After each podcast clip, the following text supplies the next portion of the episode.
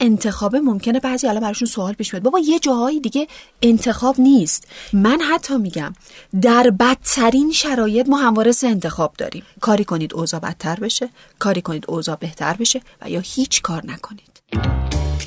درود و وقت خوش میگم به تک تک شما عزیزان همراه. من الیاس گرجی به همراهی اکرم عبدی با قسمت اول از فصل هشتم مبل قرمز در خدمتتون هستیم.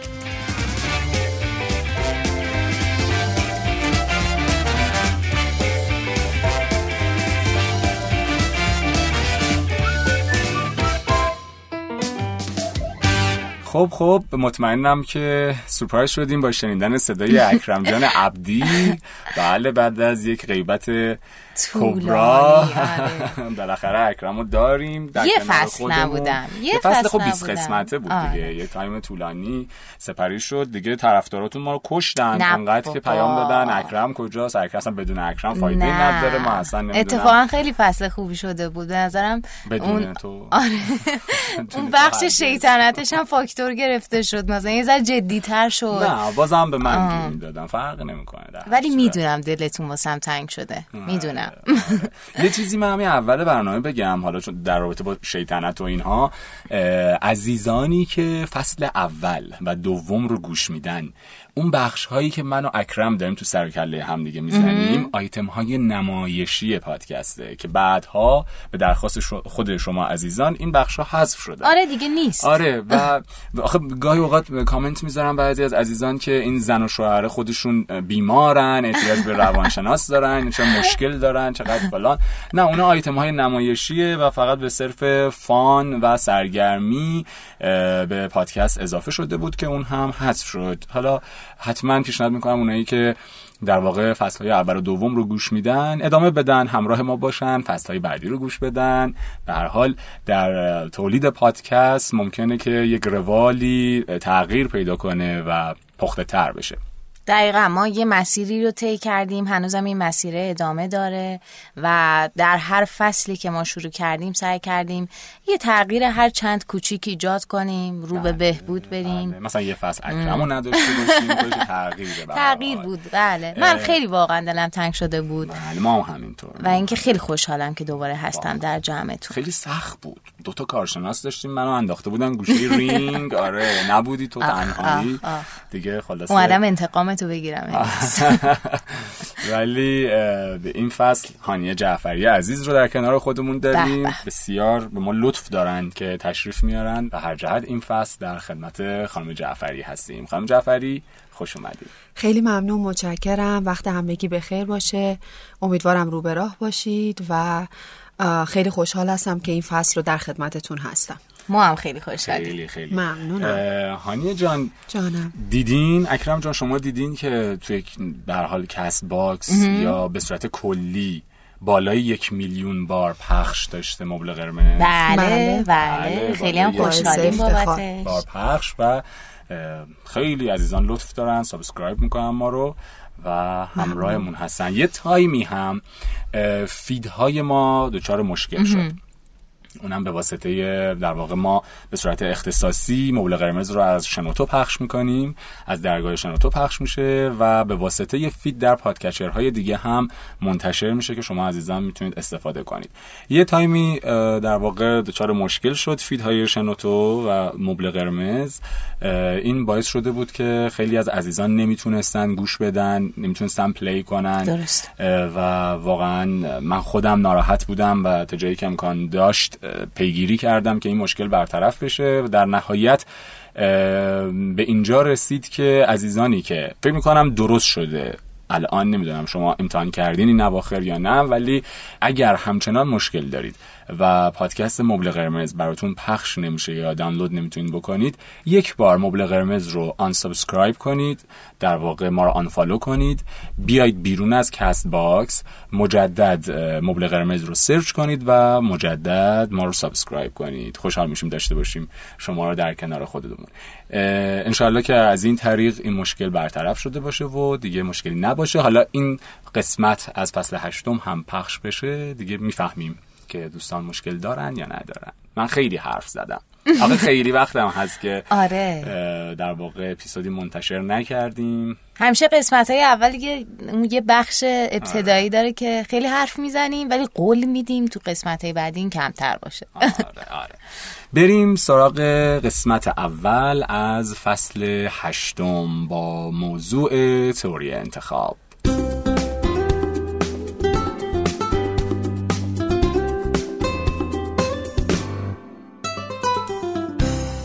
خوب هانیه جان می‌خوام ازت بپرسم که در این اپیزود قرار راجع به چی صحبت کنیم؟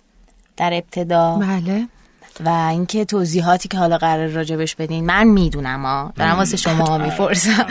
و اینکه یه موضوعی هم هست که قبلا بهش پرداخته شده. خیلی شاید ریز ریز. حالا ما خیلی تخصصی تر و جامعه تر می‌خوایم بهش بپردازیم و اینکه اصلا چرا تئوری انتخاب انتخاب بله. ببینید تئوری انتخاب حالا همینطور که گفتین توی اپیزودهای قبلی که در مورد مسائل مشکلات روانشناختی صحبت می کردیم خب به هر حال چون من واقعیت درمانگر هستم و واقعیت درمانی در واقع تکیه گاهش تئوری انتخاب هست همواره ما این مفاهیم رو شنیدیم. اما خب می‌خوایم توی این فصل اختصاصا به مشکلات روانشناختی با نگاه تئوری انتخاب و واقعیت درمانی بپردازیم. برای همین لازم هستش که خب برای شنونده ما یک مقداری باز بشه که اساسا تئوری انتخاب چیه؟ واقعیت درمانی چی هستش؟ از یک طرف به هر حال برای روانشناس ها خیلی مفید می‌تونه باشه. برای روانشناس هایی که هنوز روی کرده در واقع مشخصی ندارن و دنبال این هستن که اطلاعات به دست بیارن ببینم با چه روی کردی. راحت تر هستن براشون ملموس تر هستش. می‌تونن این سری اطلاعات کلی راجع به تئوری انتخاب و واقعیت درمانی در این چند اپیزود به دست بیارن. و از طرف دیگه برای افرادی که نان آکادمیک هستن توی حوزه روانشناسی هم در واقع کاربست تئوری انتخاب تو زندگیشون قطعا بسیار اثر بخش و مفید خواهد بود. آموزه های تئوری انتخاب و هم از طرف دیگه این افراد اگر یک روزی بخوان حالا درمانگری رو انتخاب بکنن در هر سطحی چه سطح راهنمایی که کوچینگ باشه چه مشاوره باشه و چه حتی سطح درمان باید بدونن که این درمانگری که میرن پیشش چه روی کردی داره؟ قرار هستش که چه جوری با این فرد کار بکنه و کمکش بکنه. البته خب توی پرانتز این رو هم بگم که یک کمبودی رو من می‌بینم در بعضی از همکاران که متاسفانه روی کردی که کار می‌کنن به مراجع توضیح نمیدن. از یک طرفم خب مراجعین هم گاهن سوال نمی‌کنن این حق مراجعه هست که بدونه درمانگری که پیشش رفته چه روی کردی داره. یه توضیح یه اطلاعاتی راجع به روی کرد داشته باشه. چون واقعا روی کرده با همدیگه متفاوت هستن.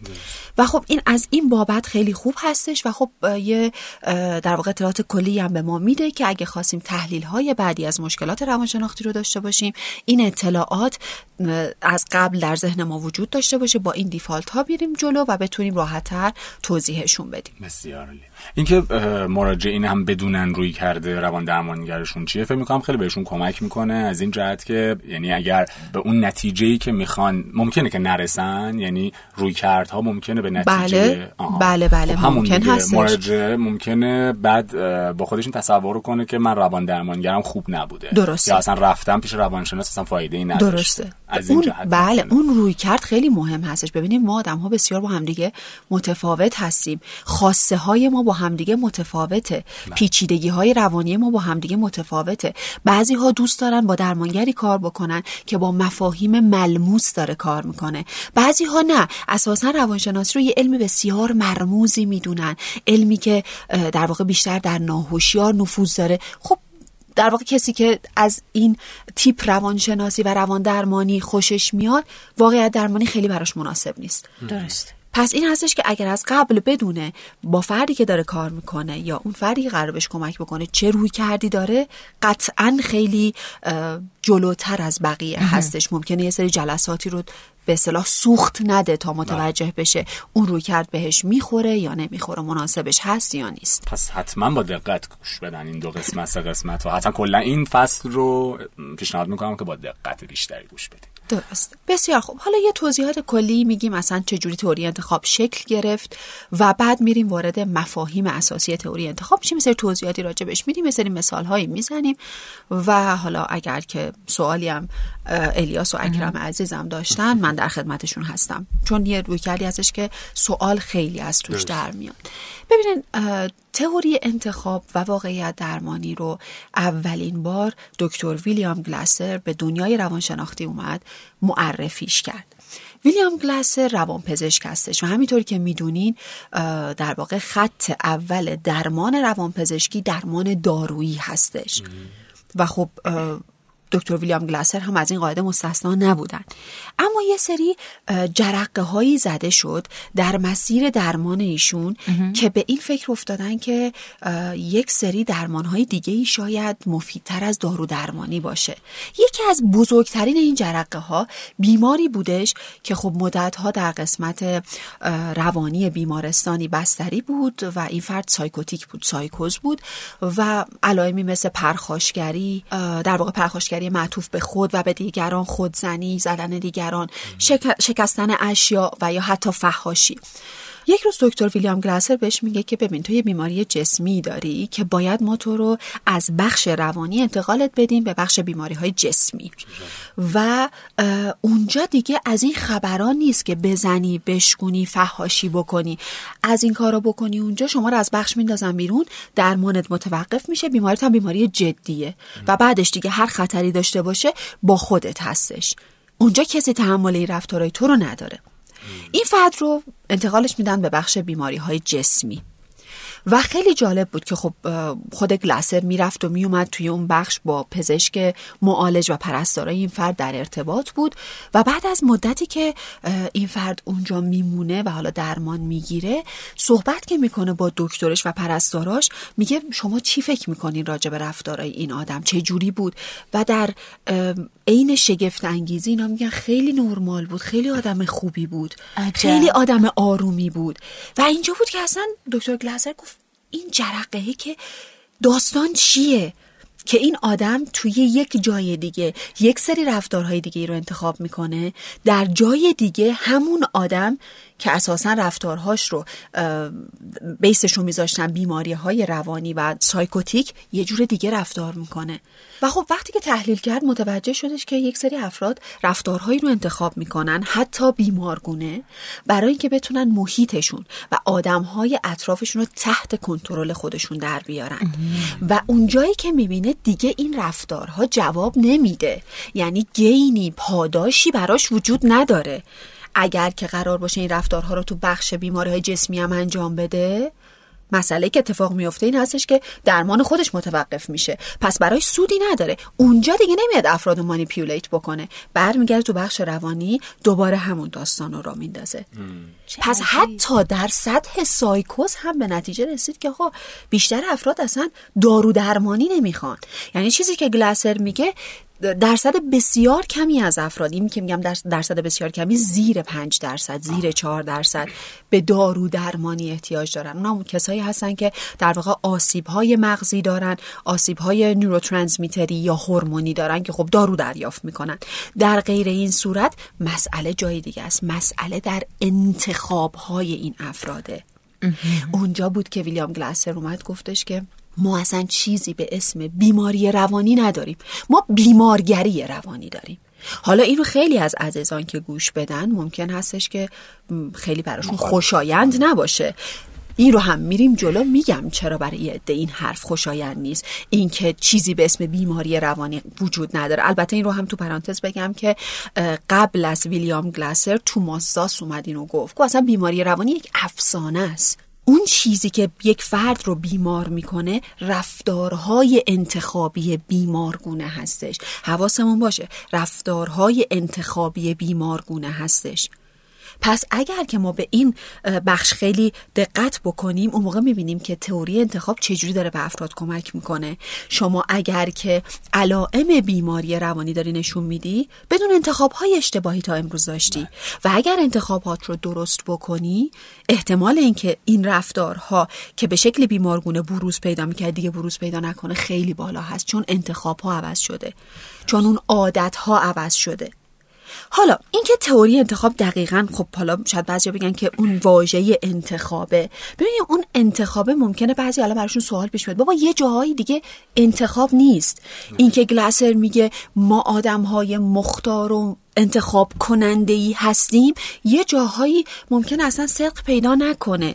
ببینین من حتی میگم در بدترین شرایط ما همواره سه انتخاب داریم. در بدترین شرایط. یعنی شما فرض بکنین همین لحظه که ما اینجا نشستیم زلزله میاد. دیگه این واقعا یک پدیده طبیعیه که خب اتفاق افتاده و هر کی می‌تونه بگه با این که دیگه انتخاب من نبوده که زلزله بله. اومده. درسته. ولی شما در همین لحظه هم سه انتخاب دارید. کاری کنید اوضاع بدتر بشه. کاری کنید اوضاع بهتر بشه و یا هیچ کار نکنید. یعنی اگه الان زلزله بیاد من می‌تونم به اندازه صدوم ثانیه فکر بکنم که آقا ما یه سری آموزه هایی داریم راجع به زلزله. من چیکار می‌تونم بکنم که جون خودم و چهار تا دور بریامو نجات بدم؟ کجا پناه بگیرم؟ چه کنم؟ چه نکنم؟ پس یه انتخاب دارم. اوضاع رو بهتر می‌کنه. یه انتخاب دارم اوضاع رو بدتر می‌کنه. جیغ و داد و فریاد و آشفته کردن دیگران و یا فریز میشم. هیچ کاری نمی کنم پس ببینید حتی تو این شرایط هم ما سه انتخاب داریم. حتی کسایی که در واقع توی اسارت نازی ها بودن. در آشویتس بودن. اون کتاب انسان در جستجوی معنا نوشته دکتر ویکتور فرانکل که به قشنگی داره میگه. حتی کسی که اسیر نازی ها بودن هم انتخاب داشتن. می‌بینیم که خیلی از اونهایی که از در واقع اسارت سالم بیرون اومدن. حالا نگیم سالم زنده بیرون اومدن. عده زیادیشون حتی پیر بودن. جوانها مردن ولی عده زیادی حتی از پیرها اومدن بیرون. چرا؟ اونها انتخاب کردند که چجوری با این شرایط کنار بیان که زنده بیان بیرون. حالا کتاب میاد در واقع دلیل رو می‌ذاره بر معنای زندگی که من یک معنایی برای زندگیم پیدا کردم و روی اون معنا انتخاب کردم. که زنده بمونم. انتخاب کردم که توی شرایط بد به آدمای ضعیف کمک بکنم. چون خیلی از اونها یه تیکهایی از غذاهاشون رو نگه می داشتن بله. برای آدمهای ضعیف که شب که همه خوابیدن می‌دادن اونا بخورن. چون می‌دونین که افرادی که خیلی ضعیف می‌شدن و میفرستادن کوره های آدم سوزی زنده نگه نمی داشتن کسایی که نمی‌تونن کار اجباری کنن. و بعد کسایی که در واقع با اونها اسیر بودن در اسارت بودن برای کمک به این افراد برای که اونها زنده بمونن یه اقدام کردن که اوضاع بهتر بشه. نیمی از غذای خودشونو میذاشتن چون اینا بیشتر از ضعف بدنی در واقع از کار میافتادن و بعد جونشون از دست می‌دادن. پس ببینید حتی توی شرایطی که به ما تحمیل میشه ما همواره این سه گزینه انتخاب رو داریم. پس تئوری انتخاب داره میگه ببینید همواره شما شرایطی دارید که می‌تونید انتخاب های بهتری داشته باشید این رو باید مد نظر داشته باشید همونطور که گفتی فکر کنم این در واقع از همون اپیزودهای جنجالی پر از کامنت چون من خاطرم هست. چند فصل اخیر یه جایی گفتی که هانی جان آدم ها افسرده نمیشن. افسردگی می‌کنن بله. این خودش کلی کامنت آورد بله. که نه فلان به حال اون پس ما داریم دارو مصرف می‌کنیم و اینها فکر می‌کنم این آره فصلم چون در رابطه با انتخاب و اینها دیگه به هر حال من هم انتخاب کردم که یه سری کامنت های این هم بخشی از انتخاب شما انتخاب بوده, بوده. ولی خب به هر حال ما دعوت می‌کنیم دیگه به بله. اینکه بپذیریم ما انتخاب هایی داریم و خب بعضیا به این دعوت پاسخ میدن بعضی هم رد می‌کنن بعضی هم ممکنه به قول شما کامنت های بد بدن یا حالا هر چیزی دیگه انتخاب با خودشونه. ما به انتخاب بقیه هم احترام می‌ذاریم. حالا می‌خوایم یه سری مفاهیمی رو به طور کلی راجع به تئوری انتخاب توضیح بدیم. اینم بگم تئوری انتخاب بسیار پرمفهوم هستش و بسیار حرف راجبه زیاد پیچیده هستش در عین ملموس بودن و نمی‌رسیم همه رو در واقع پوشش بدیم. اما سعیمون رو می‌کنیم تا اونجایی که اگه بعدها خواستیم راجع به مسائل روانشناختی صحبت بکنیم با این نگاه برای شنوندای عزیز ما مفهوم باشه. تا این حد فقط می‌تونیم بریم جلو. دارم میگم بسیار گسترده تر از اینی هستش که ما پوشش میدیم.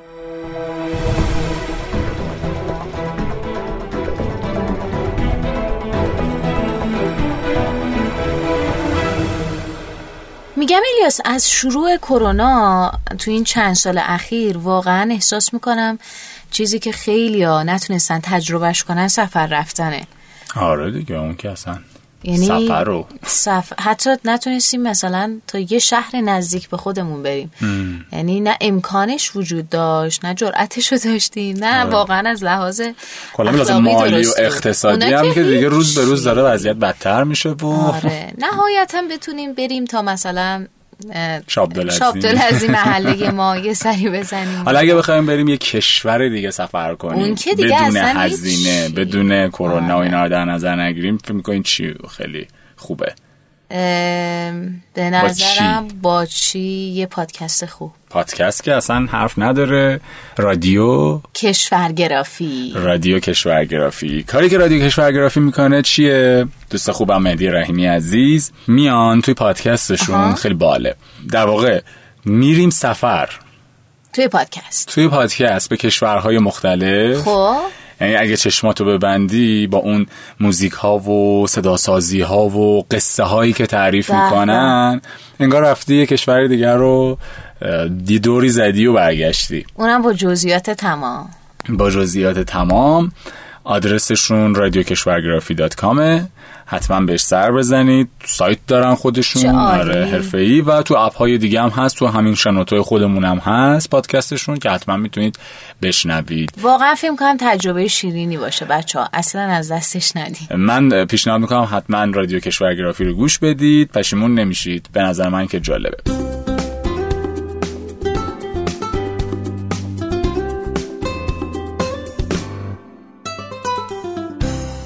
مفاهیم کلیدی که در واقع در توری انتخاب هستش به این صورت هستش که این مفاهیم کلیدی پیشفرض های یک واقعیت درمانگر هستند که خب همواره صدق می‌کنن این مفاهیم در مورد افراد مختلف. وقتی یک فردی میاد پیش ما ما این پیشفرض ها و این مفاهیم رو ازش داریم. یکی در مورد واقعیت پذیری این فرد هستش و در کنارش مسئولیت پذیری. اگر این دو مفهوم رو ما روی یک پیوستار یا روی یک در واقع طیفی قرار بدیم فکر بکنین که یک طرف پیوستار اوج مسئولیت پذیری و اوج واقع بینی هستش واقعیت پذیری هستش و طرف دیگه در واقع اوج مسئولیت گریزی و اوج واقعیت گریزی هستش که خب هر کسی می‌تونه یک جای یعنی یک جایگاه یه جایگاه خیلی خشکی نیست که یا یه فردی مسئولیت پذیر کامله یا بی مسئولیت کامله. یک جایی بر روی این پیوستار قرار داره. حالا مشکل کی به وجود میاد؟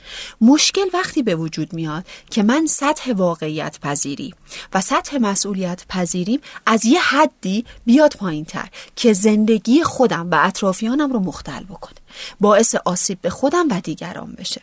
به چه صورت هستش؟ خیلی مواقع ما تجربه اینو داشتیم که واقعیت رو یا نمی‌دیدیم یا می‌دیدیم ولی تحریفش می‌کردیم.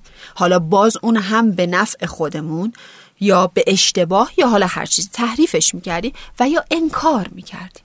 این واقعیت وجود داشته و انکار می‌کردیم یعنی یکی از این سه حالت ممکن هستش که اتفاق بیفته. و یا ممکن هستش که ما بسیار مسئولیت گریزانه نسبت به واقعیت های زندگیمون برخورد بکنیم. یعنی در واقع من می‌دونم یک سری مسائلی که در زندگی من اتفاق افتاده که برای من ناخوشایند بوده خود من درش سهم داشتم ولی مسئولیتشو نمیپذیرم. چرا؟ چون مسئولیت پذیری درد داره. سخت. واقعا درد داره. اما از اون دردهایی هستش که اگر این تغییر این درد کشیده بشه شما به یک آسودگی ابدی می‌رسید. یعنی اگر این مسئولیت پذیری در یک فرد نهادینه بشه در پس اون آسودگی خواهد بود. پس روی این قضیه خیلی حواسمون باشه.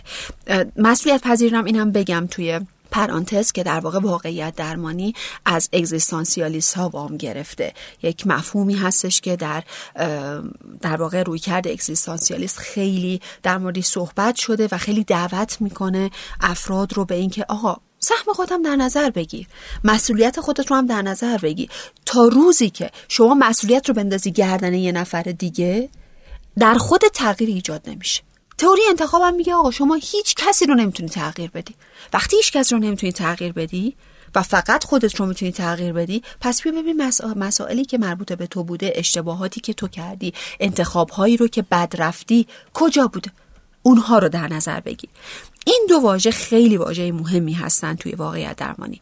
پس و تئوری انتخاب. پس واقعیت پذیری بود و مسئولیت پذیری. حالا اگر دوستان هم خواستن احیانا مطالعات بیشتری داشته باشن می‌تونن در واقع کتاب دعوت به مسئولیت پذیری از دکتر علی صاحبی کتاب خوبی هست می‌تونن مطالعه بکنم عنوان منبع که بهشون کمک بکنه. کتاب فضیلت گم شده هم کتاب خوبی هستش که اونجا اشاره می‌کنه آقا ما یه فضیلتی رو در زندگیمون گم کردیم به اسم مسئولیت پذیری. اگه این فضیلت گم شده شده رو پیدا بکنیم اون موقع می‌بینیم که کیفیت و رنگ زندگیمون چقدر تغییر می‌کنه. یه کتابم هست برای کسایی که حالا دوست دارن منبع به زبان انگلیسی مطالعه بکنن. Take Charge of Your Life. اینو خود ویلیام گلاسر نوشته. یعنی مسئولیت زندگیت رو به عهده بگیر. این هم کتاب بسیار خوبی هستش. اگر که دوستان خواستن این منابع رو در اختیار آره. داشته باشن. خیلی ممنون که کتاب معرفی کردی. من خواستم اتفاقا پیشنهاد بدم که کتاب معرفی کنیم. حالا اگر پادکستی هم توی این زمینه ها می‌تونیم حتما چیزی به ذهنم برسه حتما حتما خیلی عالی. یکی دیگه از مفاهیمی که خیلی در واقع در تئوری انتخاب مهم هستش و پررنگه مسئله نیازها هستش. ببینید نیازها به صورت ژنتیکی با ما به دنیا میان. یعنی هیچ فرقی نمی‌کنه که شمایی که در ایران هستید با اون فردی که در آفریقا به دنیا میاد یا هر جای دیگه ای دنیا. همه ما با پنج نیاز اساسی به این دنیا میایم. نیاز به بقا هستش که در مغز قدیم ما هست. مغز قدیم در واقع همون قسمتی از مغز هستش که برمیگرده به اجداد ما در 8 میلیون سال پیش در واقع بونوبوها و شامپانزه ها که می‌دونین بعدها در سیر تکامل مغز جدید و کورتکس شکل گرفت. بقا مال اون قسمته یعنی در تمام گونه های جانوری نیاز به بقا وجود داره. حالا نیازهای چهار نیاز دیگه که حالا نیازهای ما میگیم سطح عالی تر هستن که باعث افزایش کیفیت زندگی میشن. نیاز به تفریح هستش نیاز به عشق و تعلق خاطر نیاز به قدرت و پیشرفت و نیاز به آزادی, آزادی. اینو قبلا در موردش صحبت کردم در مورد نیاز. نیاز به آزادی هستش. این چهار تا نیاز باعث میشه که سطح کیفیت زندگی ما بره بالا. در واقع نیازهای روانی شناختی ما هستند. غیر از بقا که گفتیم مغز قدیم هست اینها در مغز جدید در واقع در واقع طراحی شدن و وجود دارن. حالا یه موقعی هم یه چالش های بین مغز قدیم و مغز جدید اتفاق میفته که خیلی جالبه و در واقع خیلی موقع ها ما این چالشه رو می‌بینیم. مثلا مواقعی که خیلی شیرینی دوست داریم یا مثلا آره داریم هی آره هی شیرینی می‌خوریم هی شیرینی. اون در واقع اون میل و لذت به شیرینی خوردن مغز قدیم دائم داره میگه ببین تفریح می‌کنی لذت می‌بری. به مغز جدید میگه. ولی بسش کن. قند خون رفت بالا. یعنی الان دیابت می‌گیری بخش عاقل مغزمونه. آفرین. یعنی قدیمیه باز بهتره. در بزرگ دیگه. هر جا بقای تو به خطر بیفته آفرین. هر جا بقای تو به خطر بیفته در تماس هست با مغز جدید. میگه بس کن. ولی دیگه اگه اون فرد بس نکنه در نهایت اتفاقی که میفته این هستش که مغز قدیم میگه ببین باشه. گوش نمیدی؟ ببخشین اصطلاح بکنم گور بابات مهم نیست. بالا میاره. یعنی میگه دیگه آها. راه دیگه ای وجود نده. من باید بقا رو حفظ بکنم دیگه. داری بیش از حد می‌خوری حالا میری بالا میاری. خیلی شبیه مامان بابا همونه. آره. و خب این این که حالا ما کی تعادل ایجاد می‌کنیم بین حرف این دوتا اون, اون نقطه حیاتی و مهم هستش. نیازها رو گفتیم. گفتیم نیازها ژنتیکی هستن. پس عمیقن. چون در همه آدم ها وجود دارن در سطحی عمیق تر وجود دارن. حالا ما چجوری این نیازها رو برآورده می‌کنیم؟ در سطحی بالاتر از این نیازها خواسته ها وجود داره. یعنی برایند برآورده کردن خواسته های ما در نهایت میشه پاسخ به نیاز. ما. یعنی اگه من نیاز به عشق و تعلق خاطر دارم خواسته های من متفاوت هستن. یعنی دوست دارم حیوان خونگی داشته باشم یه بخشی از این همسر داشته باشم بچه داشته باشم دوست داشته باشم با همکاران بیرون برم دنبال حمایت اجتماعی باشم. ببینید برایند این خواسته هایی که من دارم میشه چی؟ برآورده کردن نیاز, نیاز. به عشق و تعلق خاطر. پس در سطحی بالاتر از نیاز ها ما خواسته ها رو داریم. حالا خواسته ها رو چجوری برآورده می‌کنیم؟ چیکار می‌کنیم؟ آها انتخاب چی؟ چی و انتخاب؟ آها آفرین انتخاب رفتار. خب پس دوباره در سطحی بالاتر ما رفتار رو داریم. ما انتخاب می‌کنیم که چگونه رفتار بکنیم که به خواستمون در واقع پاسخ بدیم. حالا اینجا مسئله مهم میشه. اون انتخاب من. آقا من می‌خوام خواستم رو برطرف بکنم. حالا نگیم هی آقا خانم من می‌خوام خواستم رو برطرف بکنم. چه کار بکنم؟ چه رفتاری رو انتخاب بکنم؟ اینجا هستش که تئوری انتخاب خیلی در واقع تکیه می‌کنه و مهم میشمره اخلاق رو رفتار اخلاقی رو. ها اون چیزی که ما متاسفانه امروزه می‌بینیم کم رنگ شده. یعنی فقط حواسمون به باغچه خودمونه. خواسته های من برطرف بشه اصلا اهمیتی نداره بقیه چه اتفاقی براشون میفته اینجا هست که تئوری انتخاب میگه ببین خواست رو برطرف بکن. ولی مسئولانه. یعنی چی؟ یه مثال براتون بزنم. فکر بکنید که خب پنجشنبه شب من یه مهمونی گرفتم. نیاز به تفریح هم داره برطرف میشه. نیاز به آزادیم داره برطرف میشه. و بعد از طرف دیگه دوستام هست فامیل هست نیاز به عشق تعلق خاطر منم داره برطرف میشه. و ساعت میشه دوازده ساعت میشه یک ساعت میشه دو. هنوز موزیک من بلنده. خب چه اتفاقی داره میفته من همسایه دارم. من دارم نیاز خودم رو مؤثر برطرف می‌کنم. حواستون باشه مؤثر. یعنی اثر داره. من نیاز هم داره برطرف میشه. ولی آیا مسئولانه هم هست؟ خب برطرف کردن نیاز من. باید آسیب بزنه به نیاز به بقای همسایه پایینی که می‌خواد بگیره بخوابه؟ درسته؟ پس داره اینو میگه میگه ببین اخلاقی رفتار بکنید مسئولانه رفتار بکنید. رفتاری که من می‌کنم برای اینکه خواسته من رو برآورده بکنه و در سطح عمیقتر نیاز من رو برآورده بکنه باید یک مؤثر باشه یعنی من رفتار اشتباهی رو انتخاب نکنم. اگر می‌خوام بر فرض مثال به خواستم برسم و تو کنکور رتبه خوب بگیرم باید مؤثر رفتارم انتخاب کنم. یعنی باید بدونم چه روشی رو انتخاب کنم برای درس خوندن حالا چه منابعی رو. درسته؟ اینها بله. میشه مؤثر. و بعد مسئولانه باشه. اگه خواسته منو برطرف می‌کنه آسیب به برطرف شدن خواسته و نیاز دیگران نزنه. پس حواسمون به این قضیه باشه که اگر نیازها رو داریم برآورده می‌کنیم این ملاک ها باید حتما مد نظر قرار گرفته بشه که به طور کلی بهش میگیم رفتار اخلاقی.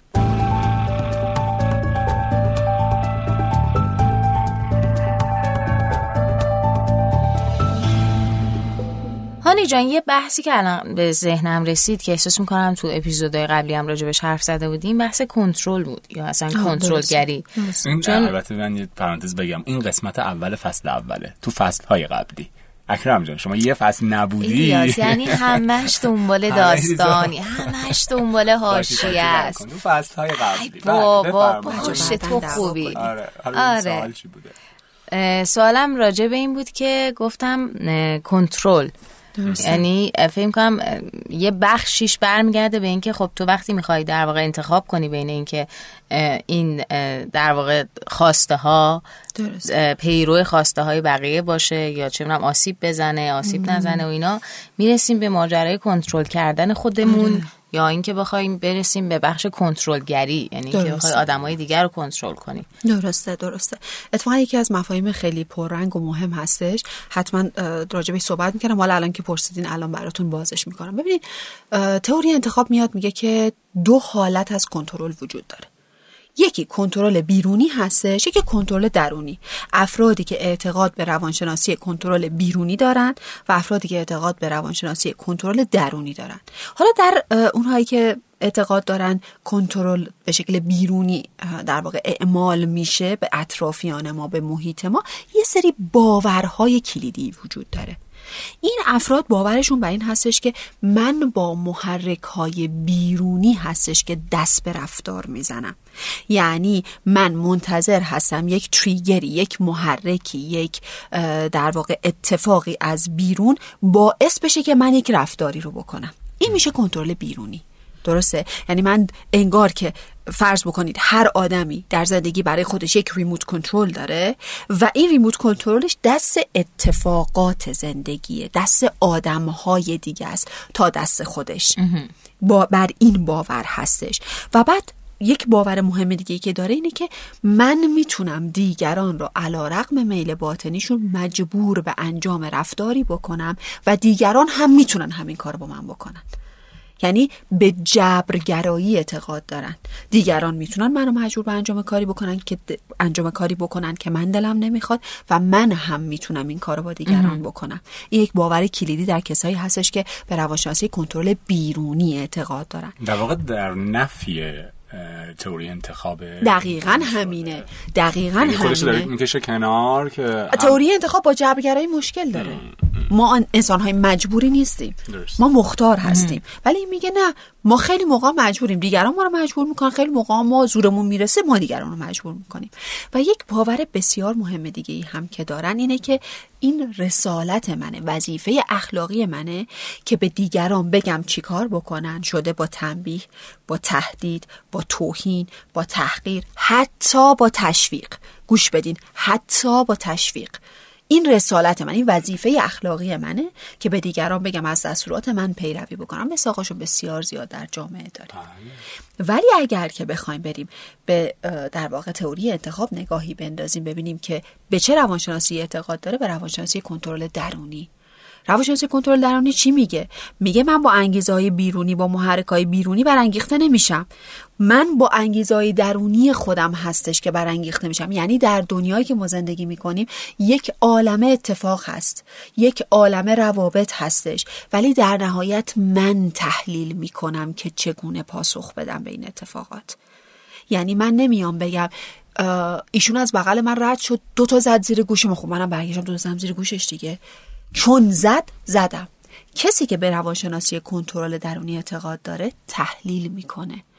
چرا زد؟ چه اتفاقی افتاد که زد؟ الان بهترین پاسخ من چیه؟ یعنی ببین دائم داره با کورتکس مغزش فکر می‌کنه که من چگونه پاسخ بدم که بهترین پاسخ باشه. پاسخی بدم که به هم نفع خودم باشه هم به آسیب و ضرر دیگران تموم نشه. اینا خیلی چیزای مهمی هستش. از طرف دیگه اعتقاد داره تنها کسی که من می‌تونم رفتارش رو کنترل بکنم خودمم. تنها کسی که می‌تونم رفتارش رو تغییر بدم خودم هستم. برای دیگران می‌تونم چیکار بکنم؟ خب اگه ما فکر بکنیم که من فقط می‌تونم رفتار خودم رو تغییر بدم پس دیگران چی؟ کسایی که با من زندگی می‌کنن چی؟ چرا شما می‌تونید به دیگران اطلاعات بدین؟ شما دیتا میدین به دیگران ولی اینکه دیگه اونها با اطلاعات شما چه می‌کنن انتخاب خودشونه. به نظر من یک راهی درسته. مذاکره می‌کنم صحبت می‌کنم به این دلیل به این دلیل. این راهی که من میگم درسته. این که شما بپذیری یا نپذیری دیگه موضوع من نیست. اینجاست که ما دست از کنترل برمیداریم. پس در واقع این روانشناسی کنترل درونی هم راستا با تئوری انتخاب دقیقا. اصلا تئوری انتخاب آره. آفرین. یعنی تئوری انتخاب میگه ببین خیلی از کشورهای دنیا داره با کنترل بیرونی داره میشه. و اینها از هم فرو پاچیده خواهند شد.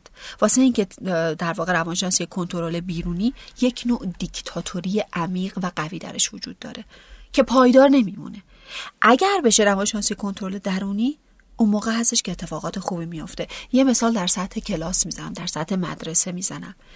اگر که قرار باشه دانش آموزان به خاطر ترس از معلم درس بخونن فکر می‌کنین چقدر دوام و بقا خواهد داشتین استمرار در درس خوندن؟ تا اینکه نه یک معلمی که روانشناسی کنترل درونی بلد هستش می‌دونه چجور وارد دنیای مطلوب شاگرداش بشه به عنوان یک آدم ارزنده با احترام و دوست داشتنی و بعد این آدم وقتی به دانش آموزاش اطلاعات میده که بچه به این دلیل به این دلیل باید این درس ها رو بخونی. اون موقع هستش که دانش آموزاش به خاطر ترس از معلم ترس از نمره نیاوردن ترس از رفوزه شدن ترس از ترک تحصیل و هزار تا چیز دیگه درس نمی‌خونن. به خاطر یک باند عاطفی عمیق به خاطر یک انگیزه درونی یک عشق درونی که به معلم دارن دارن درس می‌خونن. به درس دارن دارن درس می‌خونن. این فرقشه. ببینین کدومی که از این دوتا کلاس زودتر فرو پاشیده میشه. تا کی شاگردها هیچی به معلم نمیگن. بالاخره یه روزی یکی از اون وسط بلند میشه. بیا جمع کن بساط تو. ما که واسه ترس از تو که نباید درس بخونیم که. این اتفاق در سطوح بالاتر مدیریتی هم میفته. در حالا ارگانیزیشن ها شرکت ها و بعد حالا بگیرین در ادارات دولتی و بعدم خود دولت و سیستم اداره کردنشون در واقع.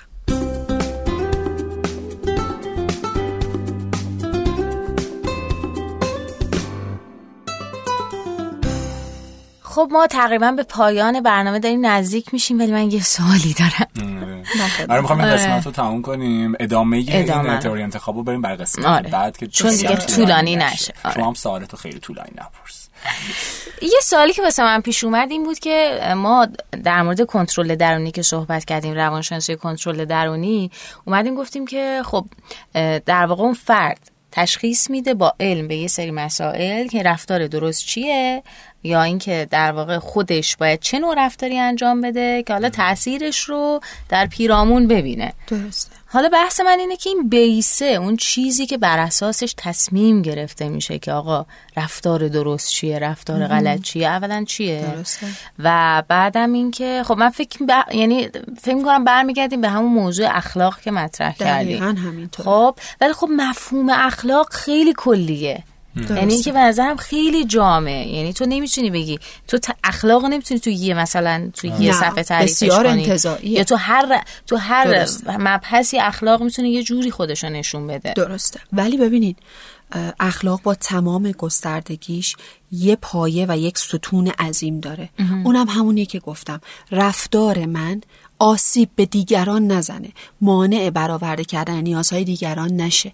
یه مثال براتون می‌زنم راحت. یه نفر می‌خواد بره عروسی. خب؟ عروسی اینطوریه که خب همه یا مردها مثلا میرن کچلوار و تاکسیدو و این داستان ها میپوشن. بله. خانم هم که لباس های شب رسمی میپوشن. یک نفر دلش می‌خواد با تیشرت و شلوار جیم بره. به نظر شما ایشون رفتارش غیر اخلاقیه؟ نه, نه. تموم شد. تصمیمش بوده تموم شد. آیا ایشون دلش خواسته با تیشرت و شلوارک بره؟ آسیب زده به دیگران. مانع برآورده کردن نیازهای دیگران نه. شده. تموم شد. پس من اگر می‌خوام ببینم رفتار من آیا اخلاقی هست یا نه کافی فقط یک فاکتور در نظر بگیرم. آیا این رفتاری که من دارم انجام میدم آزاری آسیب به دیگران می‌زنه یا نه؟ اگر نمی‌زنه انتخاب منه. ما در دنیا 5 تا 10 درصد اخلاقیات داریم. باقیش انتخاب آدم هست. تا روزی هم که انتخاب تو مانعی برای دیگران نباشه انتخاب تو. حالا اگه تو اون مجلس عروسی در واقع عروس دوماد ناراحت بشن از وضعیت خب ظاهری خب آفرین. اگه عروس دوماد ناراحت بشن از وضعیت ظاهری اون فرد مسئله عروس دوماده. آها. این دیگه موضوع عروس دوماد هستش که انت... به انتخاب دیگران که آسیبی به بقیه نمی‌زنه احترام نمی‌ذارن. ببینید من اینو بارها گفتم امروزم میگم. خیلی از باورها اعتقادها انتخابها و سلیقه ها قابل احترام نیستن. بله. باز هم میگم. چرا؟ چون داره به بدنه جامعه آسیب می‌زنه به آدمهای دیگه آسیب می‌زنه. نمی‌تونیم راحت از کنارش بگذریم.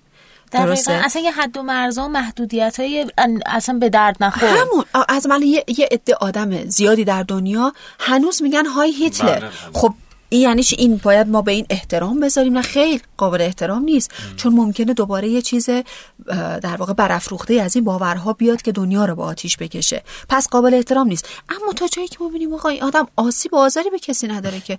پس این خط اخلاق و غیر اخلاق دقیقا همینجا جدا میشه.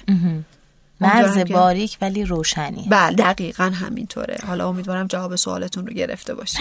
بله. موافق هستین که ادامه این بحث تئوری انتخاب رو بحث جنجالی و جذاب تئوری انتخاب رو در قسمت بعدی پی بگیریم. بسیار عالی.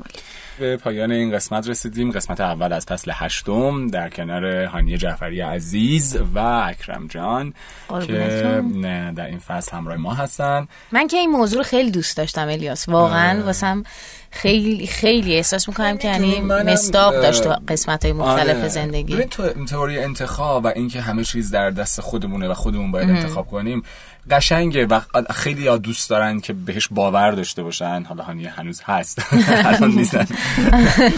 ولی احساس می‌کنم شاید به خود آدما برمیگرده. در نهایت آدما دوست دارن که تقصیرا رو بندازن گردن یه نفر خب خلاص میشن. آره. قطعیه خلاص میشن. ولی خب به هر حال تا کی؟ قضیه هم مسئولیت پذیری است دیگه. بازی آره. خودشونن آره. در نهایت. هیچ چیز بیرونی داخل نیست. یه ذره فکر کنی. یه ذره فکر کنی مثلا ایران و آمریکا صحبت. بسیار علی ما رو همچنان subscribe کنین به دیگران معرفی کنین share کنین به دوستاتون و اینکه برامون کامنت بذارید. اگه به حوزه روانشناسی علاقه مندید من دوست دارم یه پادکست دیگر رو از دوستان خوبم که تولید می‌کنه معرفی کنم پادکست آینه که در واقع من پیشنهاد می‌کنم خودتون گوش بدین حتما. تشریف برین شنوتو سرچ کنید و پادکست آینه رو گوش بدید. متوجه میشید که منظورم چیه. یک مقدار فضا حال هواش فرق می‌کنه البته با مبل قرمز ولی جذاب خواهد بود. من خیلی خوشحالم. فقط اینو می‌خواستم بگم خیلی خوشحالم و که دوباره اومدم تو مبل قرمز. ما جا تو نگه داشته بودیم ولی خب اینقدر به هم خور زدن دوستان. نمی اومد من دارم باتون اتمام حجت می‌کنم که دیگه هیچ کاری دستم هیچی دیگه. خیلی خوشحال شدیم. انشالله در قسمت بعدی در خدمتون هستیم. ممنون که ما رو گوش میدیم به دوستاتون معرفی می‌کنیم و همیشه بهمون لطف داشتیم. مبل قرمز با شما مبل قرمز شده و با شما ادامه خواهد داد. آره. و اینکه برامون حتما کامنت بذارید سوالی پیشنهادی هر که دارید ازمون بپرسید. و از هانی جعفری عزیزم اگر سوالی داشتید دیگه آیدیش رو که فکر می‌کنم باید بدونید بلد باشید ولی باز هم ما طبق روال همیشه در کپشن قرار میدیم. آیدی اینستاگرام و راه مستقیم ارتباطی هانی جعفری عزیز رو. کاری نداری؟ خیلی دوستتون داریم. خدا حافظ خدا حافظ اگر هم یه ذره طولانی میشه بین فصل تقصیر اکرم خدا حافظ